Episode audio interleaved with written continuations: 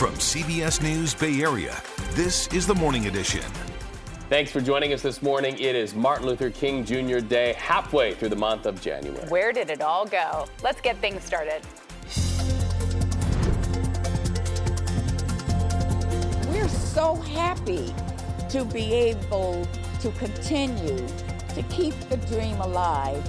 Remembering a civil rights icon and the message on Martin Luther King Jr. Day, our country and the Bay paying tribute to his life and legacy.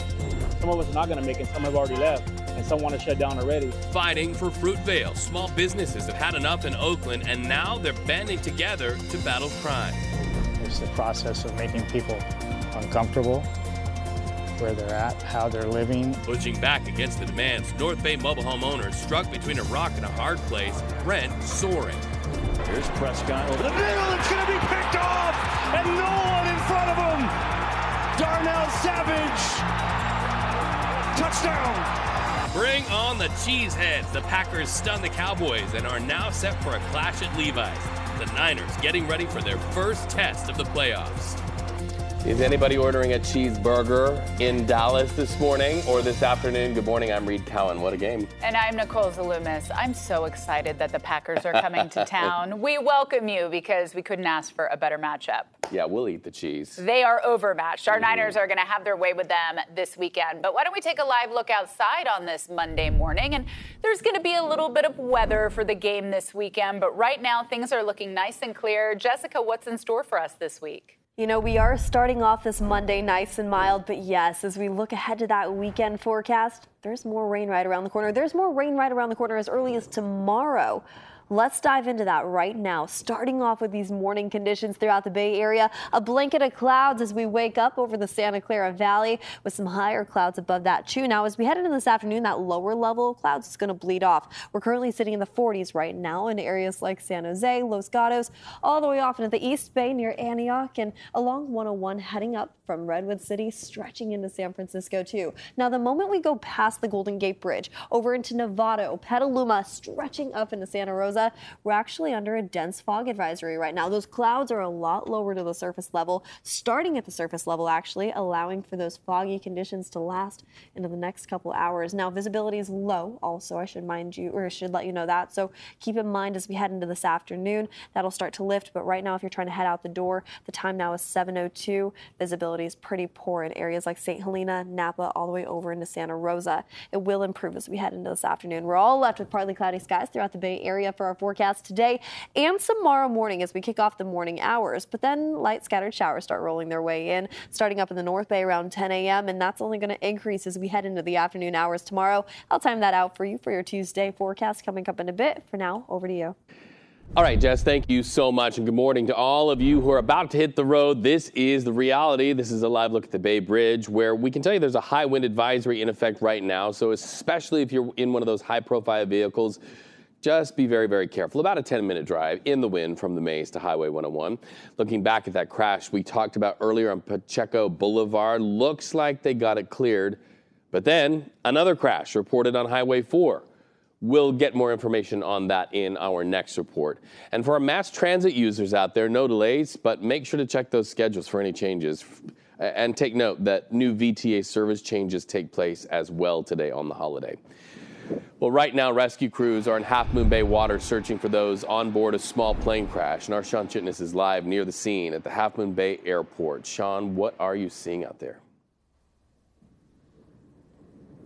Well, Reed, hopefully we will be able to learn more. And of course, the team that is working on this may be able to see more as the sun comes up. You may be able to notice that there is a? U.S. Coast Guard helicopter behind me, perhaps part of the team that was looking last night. We understand that this all started around 7 yesterday when there were calls coming in about this crash. Soon after, someone spotted the two engine plane two miles away from Half Moon Bay Airport.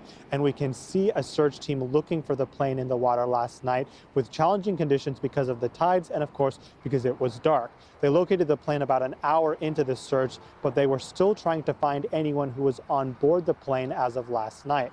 Emergency response teams were on site to assist in the search from the ground as well. And according to the San Mateo Sheriff's Office, the initial call said a small two propeller plane was flying erratically, and those reporting the emergency said they thought that they heard the engine sputter before they lost sight of the plane.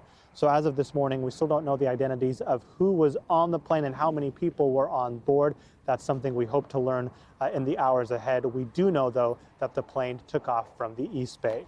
Reed, back to you. Sean, thank you so much. A live report from Half Moon Bay. Rescuers rushed to the scene of a car into a residential building in San Francisco last night. You got to see this video. Uh, they got there and saw quite a scene. You can see right there the smashed up vehicle. Quite a dramatic picture here and a backstory to tell you about. That car flew from the raised Harrison Street Highway 80 ramp right into a building below. It plummeted onto the Sterling Street on ramp. People helping out got one woman to the hospital with major injuries. Those who survived say the building felt like it had been hit with an earthquake. More work accomplished in the investigation into the murder of Oakland police officer Tuan Le. Marquise Cooper is now the third suspect charged in this murder. Cooper slapped, in fact, with 16 felonies, including first degree murder. Officer Le protecting his community while responding to reports of a burglary at a cannabis dispensary, only to meet a hail of gunfire Cooper will face a judge in court tomorrow for his arraignment. On the third Monday of every January, the United States celebrates a man revered for his leadership of the civil rights movement. Of course, we're talking about Martin Luther King Jr. His service and nonviolent methods pushed back against racism and segregation in the 50s and 60s. Despite all his hard work, MLK Day didn't become federally recognized until 1986, nearly 20 years after his assassination. And today, the city of El Cerrito will host its 35th annual Dr. Martin Luther King Jr. celebration. Organizers are proud to say they are the longest consecutive MLK Day event in the state since they didn't stop during the pandemic. Our Sean Chitnis has more on the history of this unique celebration here in the Bay Area.